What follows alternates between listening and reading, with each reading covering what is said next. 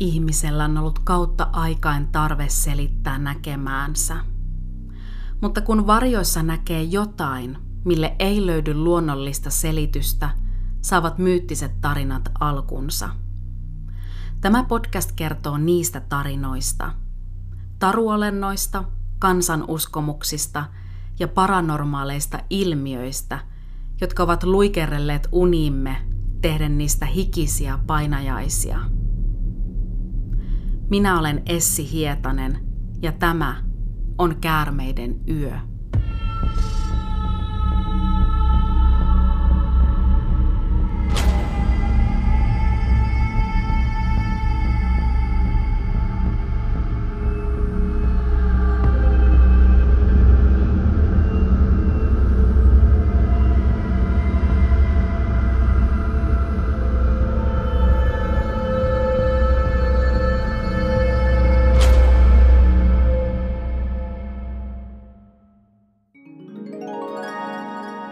Toivejakso. Hei taas ja tervetuloa jälleen jännittävälle matkalle myyttien äärelle. Äänimerkki kilahti tuossa toivejakson merkiksi, joten kiitos kuulija sinulle mielenkiintoisesta toiveesta. Jos haluat äänimerkin soivan sinun toiveesi kunniaksi, niin laita ihmeessä jaksotoiveita tulemaan, joko sähköpostitse tai somekanavien kautta – Tätä kautta on jäljellä tämän jälkeen enää yhden jakson verran, mutta neloskauden suunnittelut alkavat pika pikaa, joten nyt on hyvä hetki laittaa toiveita tulemaan.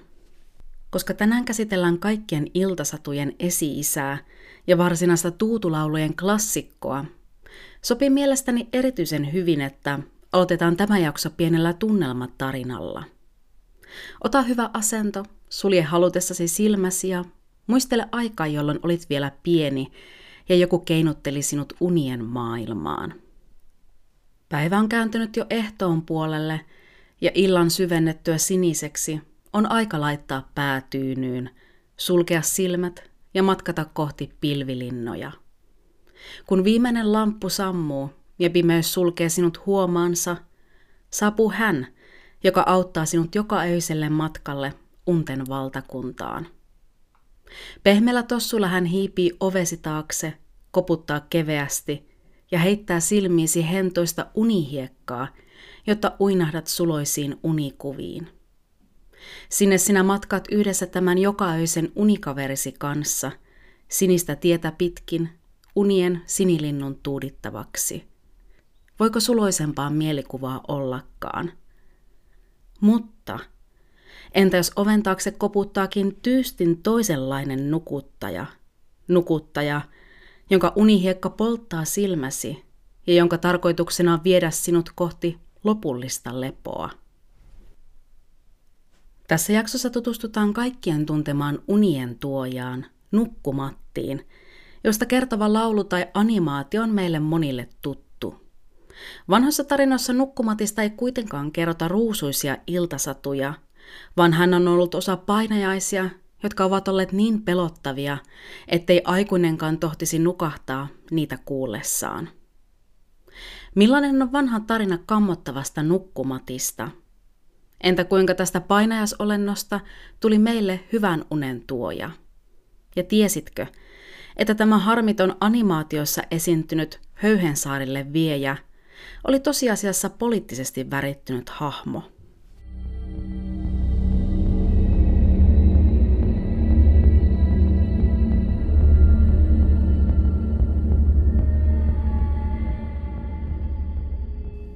Nukkumatin juuret ulottuvat niinkin kauas kuin 1600-luvun lopulle. On selvää, että Nukkumatin tarina on syntynyt pitkälti kannustamaan lapsia unten maille, mutta osa arvelee sen syntyneen myös siksi, että aikana, jolloin lapsityövoima oli eurooppalaisissakin perheissä tavallista, oli tärkeää saada lapset nukkumaan ajoissa. Hyvin levänneet lapset kun olivat parempaa työvoimaa ja siten tuottavampia koko perheelle – Nukkumatta oli myös kaikkea muuta kuin vain sympaattinen unien tuoja. Mutta tutustutaan tähän painajaisten tuojaan tuonempana ja perehdytään ensin siihen, kuinka nukkumatti kulkeutui vanhoista saakoista ja antiikin taruista osaksi lasten nukahtamisrituaalia. Ensimmäinen maininta nukkumatin kaltaisesta hahmosta löytyy Ruotsista vuodelta 1691. Ulf Verelius oli 1600-luvulla elänyt ruotsalaistutkija ja kielitieteilijä, joka oli keskittynyt pohjoisen antiikin tutkimiseen. Verelius julkaisi myös islantilaissaakoja aivan ensi kertaa ruotsiksi käännettyinä, ja hän oli myös valtavan kiinnostunut islantilaiskirjoituksissa esiintyneistä riimuista. Verelius laati ensimmäisenä ulkomaalaisena muinaisnorjan sanaston, minkä julkaisua hän ei harmillisesti ehtinyt näkemään ennen kuolemaansa, vaan sen viimeisteli ruotsalaistutkija Ulaus Rusbeck. Tässä sanastossa mainitaan Juen Plund-niminen hahmo, joka taipui myöhemmin ruotsalaisessa kansanperinteessä muotoon Jon Blund. Juen Blundilla viitattiin selvästi unimaailmaan jonkinlaisena unten tuojana. Blunda tarkoittaa ruotsiksi silmien ummistamista, sormien lävitse katsomista tai torkahtamista. Muinaisnorjaksi ja islanniksi se puolestaan tarkoittaa nukkumista. Unimaailmaa viittaa myös se, kuinka Juen Blund rinnastettiin islantilaiseen Blundur ja antikin tarujen Somnus-hahmoon. Blundurista en harmillisesti löytänyt muuta tietoa kuin sen mahdollisesti viitanneen sokeaan henkilöön, mutta sen sijaan Somnuksesta löytyy paljonkin tietoa. Romalaisessa mytologiassa Somnus oli unen ruumiillistuma. Kreikkalaisessa mytologiassa vastaava hahmo oli puolestaan nimeltään Hypnos, mistä on lähtöisin myös hypnoosin nimike. Somnuksesta käytettiin myös nimitystä somnia, mistä insomnian eli unettomuuden termi on kaiketi peräisin. Kiinnostavaa on, kuinka unten maailma liitetään antiikin mytologioissa juuri kuolemaan ja pimeään. Somnuksen veli Mors oli itse kuolema, ja veljekset asuivat rintarinnan Manalassa. Somnuksella oli tarinoiden mukaan tuhansia poikia, joista yksi oli ihmisen muodossa ilmestynyt unien jumalana pidetty Morpheus. Kreikkalaisissa tarinoissa unta kuvaava Hypnos puolestaan oli myös kuoleman Thanatoksen veli. Heidän isänsä oli Nyks, eli yön ruumiillistuma, ja jotkut arvelevat pimeyden eli Erebuksen ollen heidän toinen vanhempansa. Samalla tavoin uni ja kuolema, Hypnos ja Thanatos elivät yhdessä alamaailmassa. Unten valtakunta sijaitsi puolestaan jossain matkan varrella Manalaan. Joidenkin tarinoiden mukaan Hypnos eli suuressa luolassa, siellä missä päivä ja yö kohtasivat, ja unohdusten Lethejoki virtasi. Hypnosin sänky oli eepenpuuta, eikä yksikään ääni tai sielu saavuttanut hänen leposiansa, missä unikot ja muut unettavat kasvit kukkivat. Homeros puolestaan kertoi hypnoosin asustavan Lemnossin saarella, mikä paljastui myöhemmin hänen omaksi unelmapaikakseen. Homeroksen mukaan hypnos oli rauhaisa unten jumala, joka auttoi ihmisiä näiden tarpeissaan. Mutta ihmisten ollessa unten mailla hypnos otti haltuunsa puolet heidän elämästään. Antiikin mytologiassa uni sijoitetaan rintarinnan pimeyden ja unohduksen kanssa ja myös pelottavan lähelle kuolemaa. Mutta jos runollisesti ajattelee, niin tavallaan jokainen päivä aina kuolee yön myötä, eikä mennyttä hetkeä saa enää takaisin.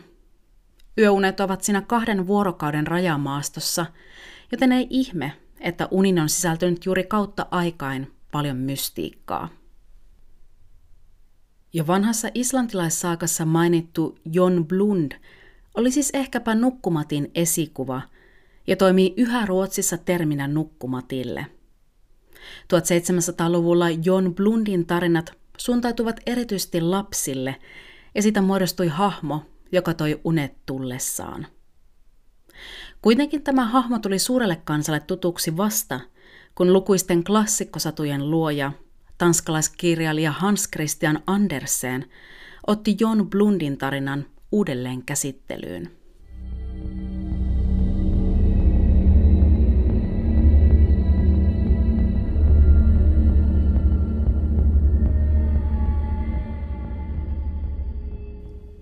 Vuonna 1841, aivan jouluaaton kynnyksellä, Hans Christian Andersen julkaisi satukokoelman, missä oli mukana myös tarina Uule Lukojesta, mikä tunnetaan meillä nimellä Uule Silmänsulkija.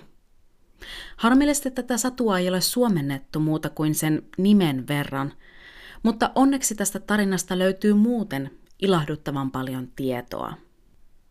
Uule Silmänsulkija on tarinassa myyttinen hahmo, joka vie lapset hellästi unten maille ja näyttää heille unia sen mukaan, ovatko he olleet kilttejä vai tuhmia. Wilhelm Pedersenin tekemässä alkuperäiskuvituksessa Uule silmänsulkija on kuvattu pieneksi myssypäiseksi mieshahmoksi, joka kantaa kummassakin kainalossa sateenvarjoa. Tarinan mukaan Uule silmänsulkija avaa näistä toisen varjon kilteille lapsille. Varjon sisältä paljastuu kauniita kuvia, jotka johdattavat lapset koko yön ajaksi kauniiden uniseikkailujen äärelle. Jos lapsi on käyttäytynyt huonosti, avaa Uule hänen sänkynsä yllä toisen sateenvarjon. Sen sisältä ei paljastu hirvittäviä kuvia, kuten voisi ehkä ajatella, vaan varjon sisältä typö tyhjä. Kerrotaan, että kun Uule silmänsulkija avaa tyhjän varjon ilkeiden lasten yllä, nukkuvat he raskaasti ja levottomasti, eivätkä näe yön aikana lainkaan unia. Sanotaan myös, että Uule silmänsulkija ei matkaa huonosta omatunnosta kärsivän aikuisen luo, ja tämän vuoksi he joutuvat valvomaan koko pitkän yön. Sadussa seurataan, kuinka vielä tuntematon, myyttinen myssypäinen hahmo vierailee viikon ajan Jalmar-nimisen pojan luona kerton tälle uskomattomia satuja. Viikon edetessä paljastuu, että hahmo on Uule silmänsulkija, joka tunnetaan myös unten jumalana. Mutta viikon viimeisenä päivänä, sunnuntaina, tarinassa tapahtuu varsin hyytävä käänne – Ulle silmänsulkija kertoo Jalmar-pojalle veljestään, joka on myös nimeltään Uule silmänsulkija. Samanniminen veli ei toimi hänen tavoin unten jumalana, vaan kuolemana. Uule silmänsulkija kertoo veljestään pienelle pojalle näin. Näytän sinulle veljeni. Häntä kutsutaan myös Uule silmänsulkijaksi, mutta hän ei koskaan käy kenenkään luona muuta kuin kerran – ja kun hän saapuu, hän nostaa mukansa hevosen selkään ja kertoo tarinoita ratsastaessaan. Hän tietää vain kaksi tarinaa. Toinen niistä on niin ihanan kaunis, ettei kukaan maailmassa voisi kuvitella mitään sellaista. Mutta toinen on niin ruma ja pelottava, ettei sitä voisi edes kuvailla. Tämän jälkeen Uule silmänsulkija näyttää Jalmarille ikkunasta hänen veljensä kuoleman – ja kehaisee tämän näyttävän hopeakirjailussa takissa ja upeassa uniformussa paremmalta kuin kuvakirjoissa. Avoimeksi jää tiesikö kuoleman näkeminen Jalmarille silmien sulkemista aivan viimeisen kerran, mutta varsin hyytävän kajun se antaa tälle tarinalle. Jälleen kerran kuolema ja uni rinnastetaan toisiinsa, ja on varsin kyseenalaista, uskaltaisiko lasta nukuttaa Uule silmänsulkijasta kertovan tarinan äärelle. Sadusta tekee myös entistä kummallisimman se, ettei tämä nukkumatti ripottele lasten silmiin unihiekkaa, vaan makeaa maitoa, mikä tekee entistä häiritsevämmän, jopa seksuaalisen sävyn tälle lasten sadulle. Ehkäpä tästä syystä Uule silmänsulkijan kertomus ei ole Hans Christian Andersenin satujen tunnetuimmasta päästä – ja liekö tämän vuoksi tarina on jäänyt meidänkin kirjahyllyihin suomentamatta. Suomalaisessa lastenkirjallisuudessa on kuitenkin oma vastine Nukkumatin tarinalle, ja sen kirjoitti suomalaisen lastenkirjallisuuden isänäkin pidetty Sakari Topelius. Topelius julkaisi vuonna 1848 satukokoelman, minkä yksi sadusta oli nimeltään Fieder Holmarna, eli Höyhensaaret. Sadussa Topelius maalasi maagisen kuvan ihanista höyhensaarista, saarirykelmästä, joka sijaitsi Pohjanlahdella, jossain Suomen ja Ruotsin välissä. Saaret lipuvat höyhenen kevästi kimmeltävillä aalloilla, minkä vuoksi niitä kutsuttiin juuri höyhensaariksi. Kartasta oli turha etsiä näiden satumaisten saarten sijaintia, sillä aina aamuisin kukon laulaessa ne painuivat merten syvyyksiin ja nousivat esiin vasta illalla, kun tähdet ilmestyvät taivaan kannelle. Tukholman edustalla sijaitsee aivan oikeastikin Holmarnan saariryhmä, mihin Topelius tarinassaan leikillisesti viittaa. Tämän sadun myötä Höyhensaarista muodostui vertauskuva unille ja unimaailmalle, ja liittyväthän höyhenet muutenkin oleellisesti nukkumiseen, kun höyheniä on käytetty niin tyynyjen, peittojen ja patjojenkin täytteenä. Ja usein höyheniä ja untuvaa on kerätty juuri saaristosta, missä on majallut useita vesilintuja ja kerättävää on ollut paljon. Tutkijoiden mukaan hyviä keruupaikkoja on voitu nimittää juuri Höyhensaariksi. Tarinan mukaan Höyhensaarella oli vastassa nukkumatti, mutta sinne ei ollut helppo päästä, sillä lähistöllä oli pahamainen painajaisten tyyssia, Ohdakesaaret, jonne matkaja saattoi epähuomiossa ajautua. Oidakesaaret oli tarinan mukaan täynnä kamalia olentoja ja inhottavia asioita, ja siellä nukkujalla oli tarjolla nokkosista tehty pistelevä peti. Höyhensaarten tavoin siellä ei kuulunut kaunista linnun liverrystä, vaan sitä vastoin varislintujen karmivaa raakuntaa. Ohdakesaaria emännöi painajainen, jota kutsuttiin sadussa myös nimellä Signora Mara.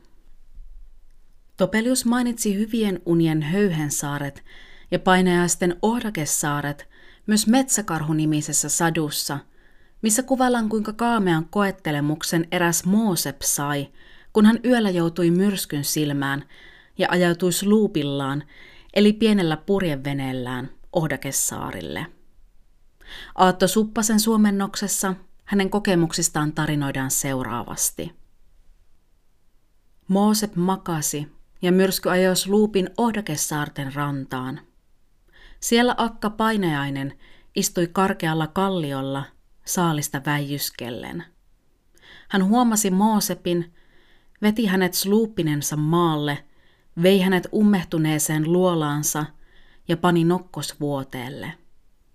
Ne pistelivät ja polttivat koko hänen ruumistansa. Lyijyä oli hänen silmäluomiensa, lyijyä sydämensä päällä – ja akka puristeli hänet mustelmille, nipisteli häntä, tukisteli häntä ja nauroi niin ylellisesti, että hänen pukin nahkan turkkinsa selkämys halkesi pelkästä ilosta. Pidettyen sellaista peliänsä hetkikauden, viskasi akka Moosepin jälleen sluuppiin ja sysäsi sen pois rannasta menemään menojansa. Sakari Topeliuksen höyhensaarten satuun – liittyy myös moraalinen opetus, mikä oli tyypillistä tuon ajan saduissa. Merkille pantavaa on se, mitä reittiä saarelle kuljettiin, eli mitkä olivat hyveet, jotka saattavat johdatella kauniiden unien äärille. Reitti Höyhensaarelle vei työn kauniin kanavan, terveyden raittiin vuodon ja levollisen omatunnon Tyynen sataman kautta. Oudakesaarille puolestaan joutui sellainen, joka oli laiska tai hankkinut itselleen huonon omatunnon.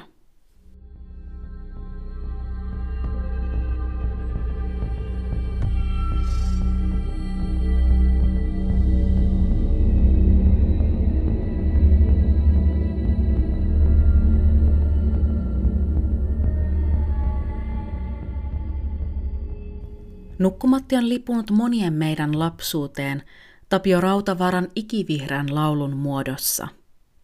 Kun Rautavaara laulaa tummalla soinnillaan joka öisestä lampun sammumisesta ja sinisen unen saapumisesta, tudittaa se niin lapsen kuin aikuisenkin levollisen kauniiseen tunnelmaan. Rautavaara levytti Nukkumatista kertovan Sininen uni-laulun vuonna 1952 ja kertoi saaneensa kappaleeseen idean, kun hänen tyttärensä oli koulussa lukenut runoa nukkumatista. Tapio Rautavaara kertoi oitis innostuneensa Marja-tytön kotiläksynän lukemasta runosta, ja hän kehitti sävelen tekstin ympärille vain 15 minuutissa. Myöhemmin Rautavaaran elämänkertaan haastateltu tytär ei tätä muistanut ja vähän epäili, oliko tarina tosikaan, sillä oli ollut tuolloin kuusi-vuotiaana vasta kansakoulun ensimmäisellä luokalla, eikä vielä silloin tullut runon lukua kotitehtäväksi. Oli syntytarina mikä tahansa. Sininen uni laulusta tuli ilmiö ja tuutu laulu monien sukupolvien lapsille. Laulun pohjana toimi kansanrunouden ja mytologian tutkija, runoilija Martti Haavion, taiteilijan nimeltään P. Mustapään kirjoittama runo Nukkumatista. Täällä meillä Nukkumatti on satujen ja laulujen lisäksi tullut tutuksi samannimisestä saksalaisesta animaatiosta, jota esitettiin Suomessa yli 30 vuoden ajan vuodesta 1973 aina 2000-luvun alulle asti. Nukkumatti tuli tärkeäksi osaksi lasten arkiiltoja, kun tämä animaatio nähtiin aloitus- ja lopetusnumerona pikkukakkosessa. Moni ei kuitenkaan tiedä, että tämä pujopartainen ja herttainen animaatiohahmo oli poliittisesti värittynyt ja hyvien yöunien lisäksi myös sosialismin sanansaattaja. Nukkumatti-animaatio sai alkunsa keskelle kylmän sodan jakamaa Saksaa. Toisen maailmansodan jälkeen vuonna 1949 kansallissosialistinen Saksa jaettiin neljän miehitysvyöhykkeeseen Yhdysvaltain, Iso-Britannian, Ranskan ja Neuvostoliiton kesken. Liittoutuneiden välit kuitenkin kiristyivät ja kylmän sodan aika alkoi, kun Yhdysvallat ja Neuvostoliitto yrittivät täyttää valtatyhjiötä ja houkutella sodasta kärsineitä maita oman poliittistaloudellisen järjestelmänsä alle. Idän ajama kommunismi ja lännen kapitalismi eivät sopineet yhteen, ja niin kutsuttu rautaesirippu jakoi lopulta Euroopan kahtia. Lännessä oli Yhdysvallat liittolaisineen ja itään jäi Neuvostoliitto sosialististen valtioiden kerää. Saksa jäi osapuolten keskelle kiistakapulaksi, ja kun alkuperäinen suunnitelma Saksan yhtenäisenä valtiona pitämisestä ei onnistunut, päätettiin maa jakaa kahtia. Kolmesta länsiliittoutuneiden vyöhykkeestä tuli Saksan liittotasavalta BRD ja Neuvostoliiton vyöhykkeestä Saksan demokraattinen tasavalta DDR. Entinen Saksan pääkaupunki Berliini jaettiin muurilla Länsi- ja Itä-Berliiniin. Käytännössä Saksasta tuli kaksi valtiota, ja Berliinin muurin myötä moni menetti muurin toisella puolella olleen työpaikkansa, ja lukuisat perheet ja ystävät joutuivat toisistaan eroon. Kommunistisen Itä-Saksan puolella elämä kapeni merkittävästi. Matkustamista Länsi-Saksan puolelle rajoitettiin ja muihin länsimaihin se kiellettiin kokonaan. Lomamatkalle sai lähteä vain Varsovan liiton maihin, mutta monella ei matkoihin ollut varaa. Ajan henkeen kuului, että poliittista järjestelmää ei saanut kritisoida ja loikkarit saatettiin kylmästi ampua. Toisaalta työtä oli kaikille ja koulutus, päivähoito ja terveydenhuolto olivat pitkälti maksuttomia. Mutta silti peruselintarvikkeista oli jatkuvasti pulaa ja se tärkein, eli liikkumisen vapaus oli viety. Kylmän sodan aika kuulostaa hyytävältä, mutta varsinaista sotaa ei käyty, sillä ydinsodan uhkaa pelättiin. Kyse oli lähinnä lännen ja idän vastakkainasettelusta ja kilpavarustelusta. Kummatkin osapuolista turvautuvat propagandaan, vakoiluun ja poliittisin sekä taloudellisiin keinoihin, ja kaikella mahdollisella tavalla haluttiin näyttää oman puolen mahti. Uskomatonta oli, että idän ja lännen kilvoittelu heijastui myös lasten ohjelmaan. Vuonna 1959 Länsi-Berliinin yleisradiossa kaavaltiin lasten ohjelmaa, minkä päätähtenä esiintyisi tuttu ja turvallinen nukkumatti. Kun Itä-Saksan DDRn televisiossa kuultiin tästä hankkeesta, sitä kiinnostuttiin välittömästi. Alkoi armoton kilvoittelu siitä, kummalla puolella Berliinin muuria Nukkumatti lasten ohjelma saataisiin julkaistuksi ensin. Aivan uusi hahmo ei Nukkumatti ollut, sillä DDRn puolella nukkumatti oli kuultu radiossa jo kahta vuotta aiemmin, ja iltatervehdyksiä puolestaan oli tarjottu lapsille televisiossa ilman nukkumattia. Animaatio oli nerokas tapa yhdistää nämä kaksi hyväksi todettua ohjelmaa toisiinsa. Vaikka Itä-Saksassa käynnistettiin lastenohjelmahanke myöhemmin, saivat he oman versionsa julkio marraskuun lopulla vuonna 1959. Animaation nimeksi tuli Unser Sandmenschen, eli meidän hiekkamiekkonen. Tarinan pohjalla käytettiin Hans Christian Andersenin satua Uule silmänsulkiasta, mutta tähän version makean maidon ruiskuttelu lasten silmiin korvattiin unihiekalla. DDRn televisio hahmotteli nukkumatista pienikokoisen, pujopartaisen ja sympaattisen hahmon. Länsi-Saksan BRDn puolella kismitti, ja heidän miltei samanniminen versio nukkumatista, Das Sandmenschen, julkaistiin vain yhdeksän päivää myöhemmin. Kumpikin näistä nukkumatti-animaatioista tehtiin samalla nukketekniikalla, minkä tekeminen oli äärimmäisen hidasta. Yhden kaksiminuuttisen jakson kuvaamiseen saattoi nimittäin vierähtää jopa kolme kuukautta. Nukkumatti liikkui ahkeran eri paikoissa ja eri kulkuneuvoilla, joten niidenkin suunnittelussa meni oma aikansa. Länsi-Saksan nukkumattia ei muista nykyään juuri kukaan, ja kieltämättä itänukkumatti oli länsiveljään sympaattisemman näköinen.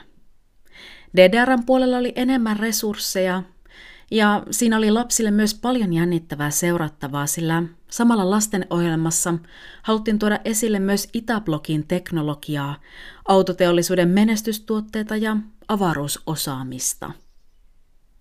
Vaikka itäpuolella saatettiin elää köyhyydessä, oli nukkumatilla kaikkia. Yli 200 erilaista ajoneuvoa, hevoskärryistä panssarivaunuihin ja itäsaksalaiseen Trabant-avoautoon. Vaikka poliittinen propaganda ei ollut nukkumatissa keskiössä, oli taustalla näkyvissä itäsaksalaista perinnemaisemaa ja saattopa nukkumatti vierailla kommunistisen puolueen juhlissakin. Itä-Saksan nukkumatti oli suunniteltu levitettäväksi myös muihin maihin, ja niinpä nukkumatti tuli 1970-luvulla osaksi myös suomalaislasten iltarutiineja, mutta sitä näytettiin myös muun muassa Tanskassa ja Ruotsissa. Tämän lisäksi nukkumattia pyrittiin viemään arabimaihin sekä solidaarisuuslahjana Vietnamiin. Vaikka nukkumatti matkusteli paljonkin, ei se muiden itäsaksalaisten tavoin vierailut kapitalistisissa länsimaissa lainkaan. 3. lokakuuta 1990 tapahtui vihdoin Saksan jälleen yhdistyminen. Tätä oli edeltänyt jo Berliinin muurin rakentamisesta alkanut Saksan molempien puolten välinen vastustus, joka vahveni entisestään 1980-luvun lopulle tultaessa. Kun kesäkuussa 1987 pidettiin musiikkifestivaalt Länsi-Berliinissä aivan muurin tuntumassa, tuli moni myös muurin itäpuolelle kuuntelemaan. Kuulijoita kosketti, kun festivaalilla esiintynyt David Bowie puhutteli avoimesti myös muurin itäpuolella olleita saksalaisia. Kun Yhdysvaltain presidentin Ronald Reaganin Neuvostoliitolle kohdistama vaatimus muurin murtamisesta saavutti myös Itä-Saksan asukkaat, oli se monille tärkeä viesti siitä, että länsimaat olivat myös heidän puolellaan. Joukkoprotestit ja levottomuudet lisääntyvät Itä-Saksassa niin, että DDRn johto päätti lopulta helpottaa matkustuslupien saamista Länsi-Saksan puolelle.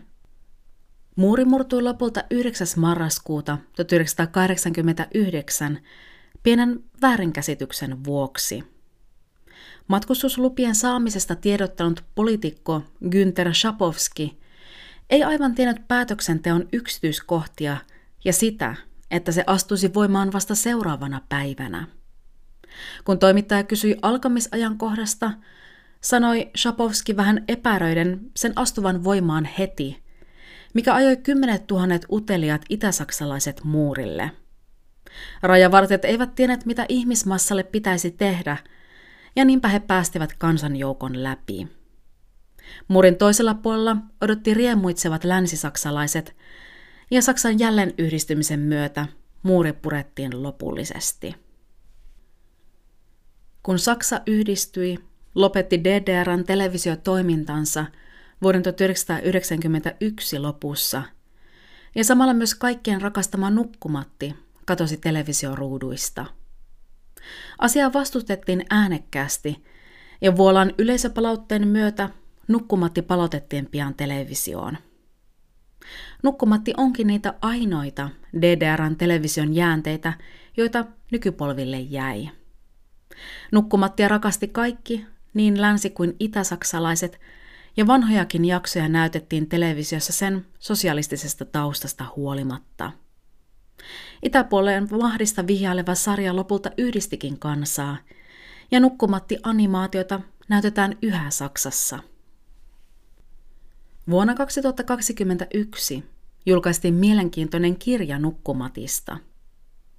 Toimittaja Sakari Silvola avaa animaation taustoja ja pohtii Nukkumatin Kylmä sota nimisessä kirjassa myös sitä ristiriitaa, minkä lapsuuden lämmin muisto sarjasta aiheutti, vaikka animaation taustalla onkin poliittisia sävyjä. Silvola on tavannut kirjansa varten niin länsi- kuin Itä-Saksan nukkumatti-animaation tekijöitä, eikä kukaan heistä kokenut tekevänsä työtään jonkun tehtävän annon sanelemana. Sakari Silvola huomauttaakin, että vaikka nukkumatti oli propagandaa, oli se varsin harmitonta sellaista. Hän sanoi Suomen kirjallisuuden seuran erässä blogikirjoituksessa aiheesta seuraavasti. Nukkumatissa kiinnostavaa on sen suhde aikaansa ja taustaideologiaansa. Se antoi kauniit kasvot totalitaariselle diktatuurille, mutta pysyi itse lämpimänä ja turvallisena. Moni muukin teos tai hahmo on peräisin maasta tai järjestelmästä, jonka arvot ovat nykykäsitystemme vastaisia. Kaikkien taustoista emme tiedä ja joillekin voimme olla sokeita.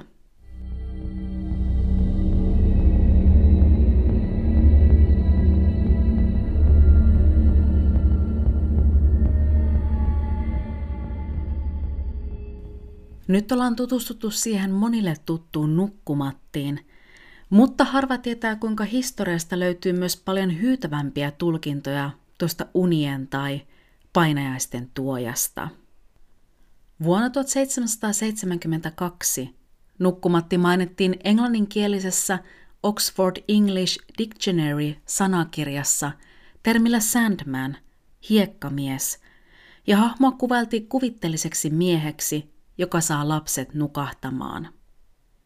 Saksalaisessa sanakirjassa vuonna 1777 hiekkamiehen kerrottiin tulevan silloin, kun lapset alkoivat hieromaan unisina silmiään, aivan kuin niihin olisi heitetty hiekkaa. Hiekkamieheksi kutsuttiin tiettävästi tuolloin myös Saksan Vogtlandissa asuneita hiekkakaivosten työntekijöitä. Ennen Hans Christian Andersenin ja Sakari Topeliuksen satuversioita ilmoille tuli saksalaisen Ernst Theodor Amadeus Hoffmannin tarina nimeltään Der Sandman.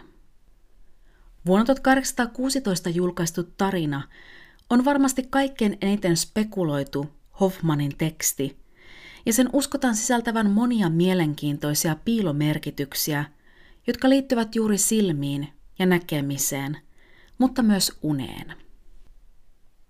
Tarina kertoo opiskelijanuorukaisesta Nathanaelista, joka törmää yliopistossa kummallisen silmälasien ja okulaarien kaupustelijaan nimeltään Koppola.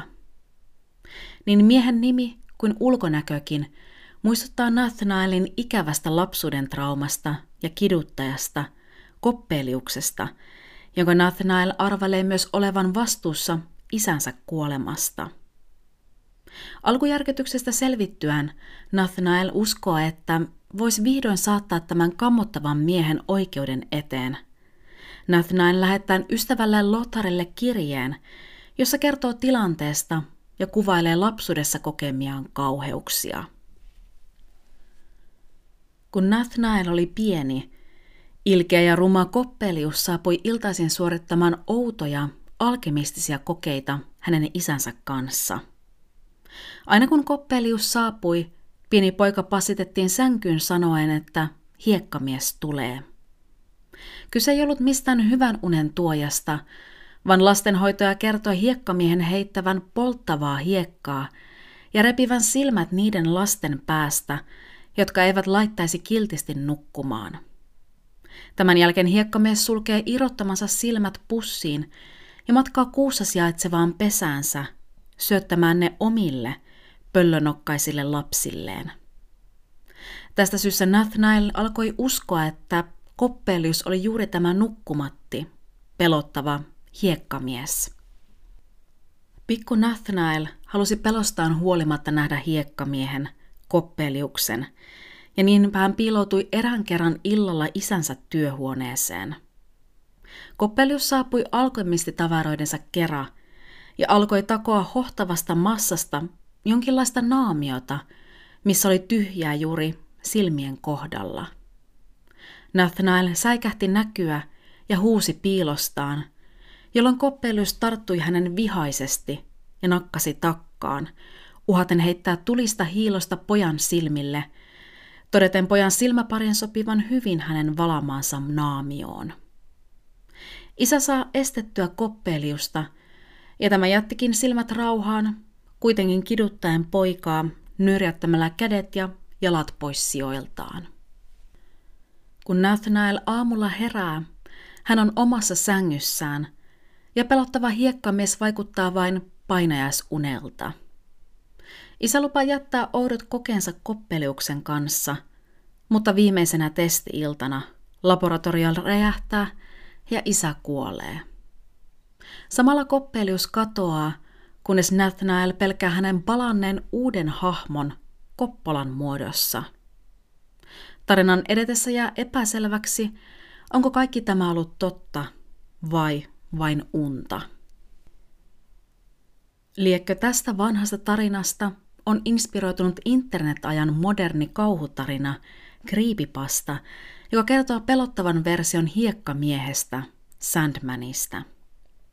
Tämä hiekkamies ei ole lainkaan myssypäinen, suloinen untentuoja, vaan alaston, häiritsevästi liikkuva olento, joka kykenee muuttamaan muotoa ja imee nukkuvien ihmisten muistoja. Sanotaan, että tämä hiekkamies vahtii kauan kohdettaan, paljastaen hiljalleen uhrilleen olemassaolonsa. Kerrotaan, että mikäli herät keskellä yötä, ilman selvää syytä, hiekkamies on juuri käynyt makuuhuoneessasi tarkkailemassa sinua. Kun tämä hiekkamies vierailee entistä useammin luonasi, alkaa unettomuus vaivata ja on entistä vaikeampi vaipua uneen. Nukkuessasi saatat kokea unihalvauksen, mikä on merkki siitä, että hiekkamies imee elämän energiaasi. Joissain netin kauhutarinoissa Sandmanin hiekkamiehen kerrotaan olevan kammottava pitkäkyntinen ja terävähampainen olento, jonka iho on mädäntynyt kuin ruumiilla. Tämän olennon sanotaan olevan hyvän unentuojan ilkeä veli, joka piilottelee pimeässä huoneen kulmassa ja hypnotisoi uhrinsa syvään ja raskaaseen uneen, jota pääsisi iskemään hampaansa nukkujaan. Ja uhri olisi tästä kaikesta pahuudesta autuaan tietämätön, sillä tämä hiekkamies kykenee imemään elinvoiman lisäksi myös uhrinsa muistot. Nämä ovat vain tarinoita, mutta kiinnostavasti yön pimeät hetket ovat kautta aikain saneet ihmiset sanelemaan yön, kuoleman ja unen maagisesta liittolaisuudesta. Yön nähty kuoleman vertauskuvana pimeimpänä hetkenä, jolloin pahuus voi lipua nukkujan mieleen ja viereen. Kriipipastan hiekkamies imee ihmisen elinvoimat ja muistot, ja antiikin hypnosjumala puolestaan ottaa unien aikana haltuun puolet ihmisen elämästä. Samoin nukkumatti on nähty niin suloisen sinisen unentuojana kuin pelottavana tai uhkaavana yön hahmona, kuten Metallikan hittipiisissä Enter Sandman tai Neil Gaimanin Sandman sarjakuvissa. Jokainen meistä on varmaan joskus pelottavana yön hetkenä painanut silmät tiiviisti kiinni ja toivonut unen tulevan pian. Ja aina se on lopulta tullut ja aamu, uusi elämä on valinnut huolimatta siitä, kuinka liskojen täyttämiä kauhun hetkiä on yöllä joutunut kokemaan. Näin siihen saakka, kunnes uule silmänsulkijan pimeä veli saapuu sulkemaan silmämme viimeisen kerran ja matkaamme hänen ratsullaan kohti ihania tai kammottavia kuvia. Tässä kaikki tältä erää. Kiitos kun tutustuit kanssani Nukkumatin tarinaan. Kuule mielellään, mitä ajatuksia tämä podcast sinussa herätti ja uskallatko sinä laittaa tämän kuunneltuasi nukkumaan hyvillä mielin. Palautetta ja jaksotoiveita voit laittaa sähköpostitse Facebookin tai Instagramin kautta. Tarkemmat yhteystiedot löydät podcastin kuvauksesta. Ilahtuisin myös, mikäli kävisit jättämässä arvion tästä podcastista joko Spotifyssa tai Apple-podcasteissa. Ensi kerralla kärmeiden yössä painainen luo jälleen uuden nahkansa.